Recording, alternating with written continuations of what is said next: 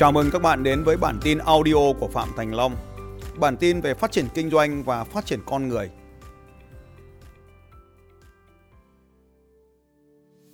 Ngày hôm nay tôi sẽ hướng dẫn bạn một vài điều nên tránh trong khi đặt tên thương hiệu cho doanh nghiệp của mình. Tôi tạm gọi đây là thương hiệu, nhưng theo khái niệm của luật được gọi là nhãn hiệu hàng hóa. Một vài điều bạn nên tránh trước khi bạn tìm hiểu về việc đặt tên cho doanh nghiệp của mình, cho tên sản phẩm của mình, cho dịch vụ của mình. À, về luật chúng ta gọi là nhãn hiệu hàng hóa. Theo quy định của 7 điều 71, 72, 73, 74 của luật sở hữu trí tuệ thì có một vài cái tên mà bạn không nên dùng cho việc đặt tên doanh nghiệp của mình. Thứ nhất, đó là bạn không nên dùng tên của ngành kinh doanh của sản phẩm đặt tên cho cái thương hiệu của mình. Ví dụ như phở cho dịch vụ kinh doanh phở, bún ốc cho dịch vụ kinh doanh ốc, bún ốc.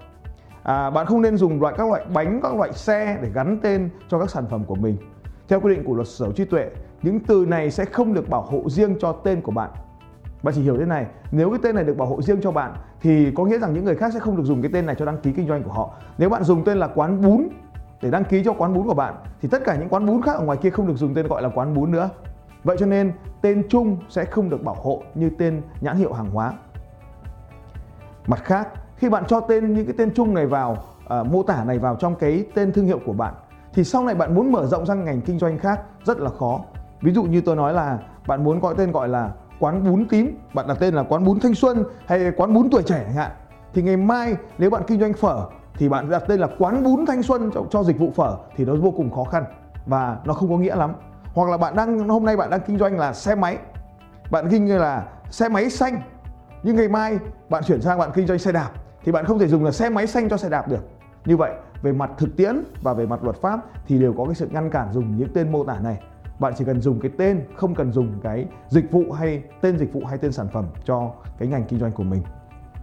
À, một vài điều bạn cũng nên tránh đó là sử dụng tên uh, mô tả cho cái dịch vụ của mình. Ví dụ như tốt xấu đẹp xanh đỏ à, à, vân vân hoặc là tốt nhất hoặc tuyệt vời thì đây là những cái từ mô tả cho ngành cho cái tính năng của cho cái đặc tính của sản phẩm thì cũng không được bảo hộ cho à, cho cái à, dịch vụ của, và sản phẩm của bạn. Ví dụ như là dịch vụ là taxi nhanh thì đây là một cái tên không đăng ký bảo hộ được. Và taxi là cho ngành dịch vụ vận tải và nhanh là mô tả thì cái nhãn hiệu này sẽ bị à, cục sở hữu trí tuệ từ chối đăng ký. À, bạn cũng không nên dùng à, tên địa danh để cho đăng ký của mình.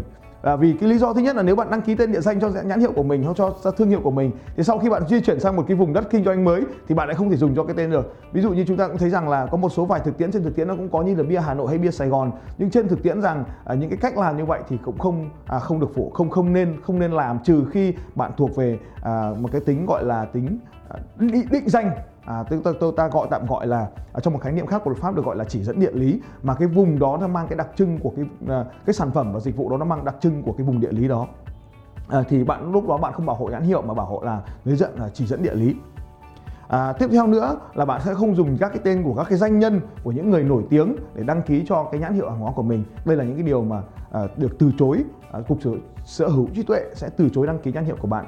Vậy cho nên bạn có thể tham khảo điều 72, 73, 74 của luật sở hữu trí tuệ à, về những cái trường hợp mà tên sẽ không được đăng ký như là nhãn hiệu hàng hóa.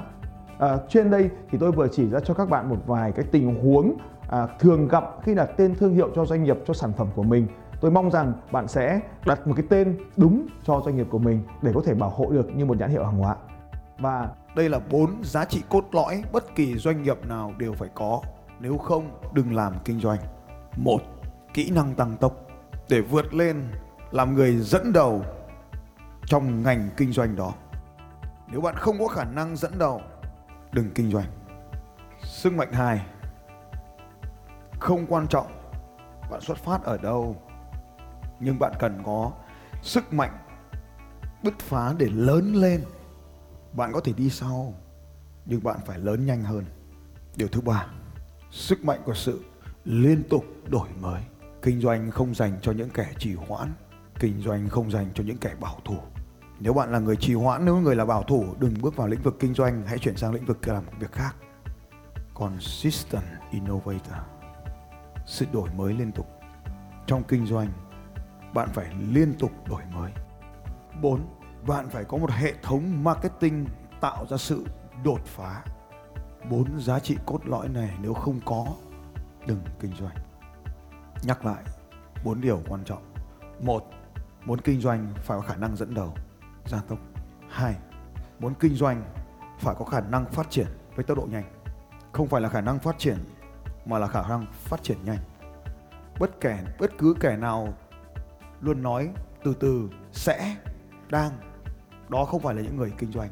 Hãy đi ra khỏi con đường kinh doanh càng nhanh càng tốt, bởi vì càng ở lâu bạn càng mất tiền, càng mất đi cơ hội của mình rời khỏi công việc kinh doanh và làm công việc khác có ý nghĩa hơn. Và đổi mới. Đổi mới không phải là đổi mới trong quá khứ mà là đổi mới liên tục liên tục liên tục đổi mới. Bạn sẽ nhìn những cái gì mà tôi chia sẻ với các bạn trong những ngày qua. Đó là công thức để tạo ra sự thay đổi liên tục, tăng trưởng liên tục, thay đổi liên tục. Bất cứ ai nói từ từ để xem, hãy đi ra khỏi ngành kinh doanh ngay lập tức để bảo tồn tài sản của mình chúng ta sống trong một thế giới thay đổi đến chóng mặt. Và nó là diễn ra liên tục. Tại sao? Bởi vì không còn con người nữa mà trí tuệ nhân tạo đã được áp dụng vào rất là nhiều ngành và nó thay đổi liên tục. Nhiều người nói youtube thay đổi. Xin thưa, youtube không thay đổi, mà người dùng youtube thay đổi. Và sau đó youtube tự động học máy, tức là nó tự động nó học từ hành vi người tiêu dùng. Và sau đó nó thay đổi trở lại. Nên bạn bắt buộc phải suy đoán và quan sát những người dùng khác để mình trở nên dẫn đầu đó là sự đổi mới. Không có đúng mà chỉ có đổi mới để tốt hơn. Và bốn, đó là sự đột phá. Nếu bạn không tạo ra được sự đột phá thì không thể kinh doanh được.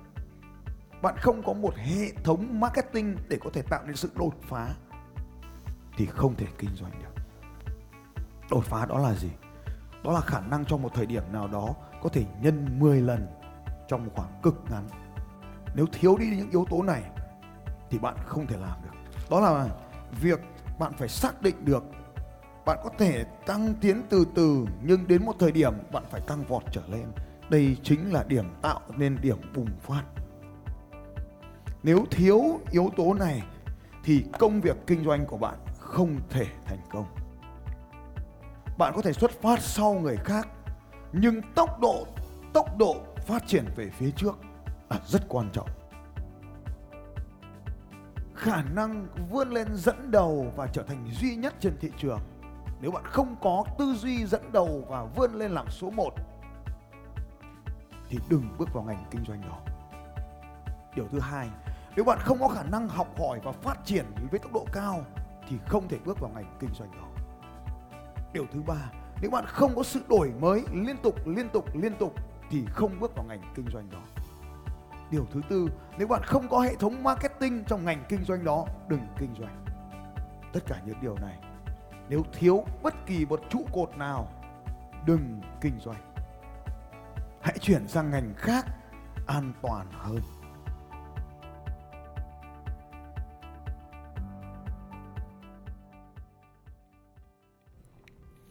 Xin chào các bạn và hẹn gặp lại các bạn vào bản tin audio tiếp theo của Phạm Thành Long vào 6 giờ sáng mai.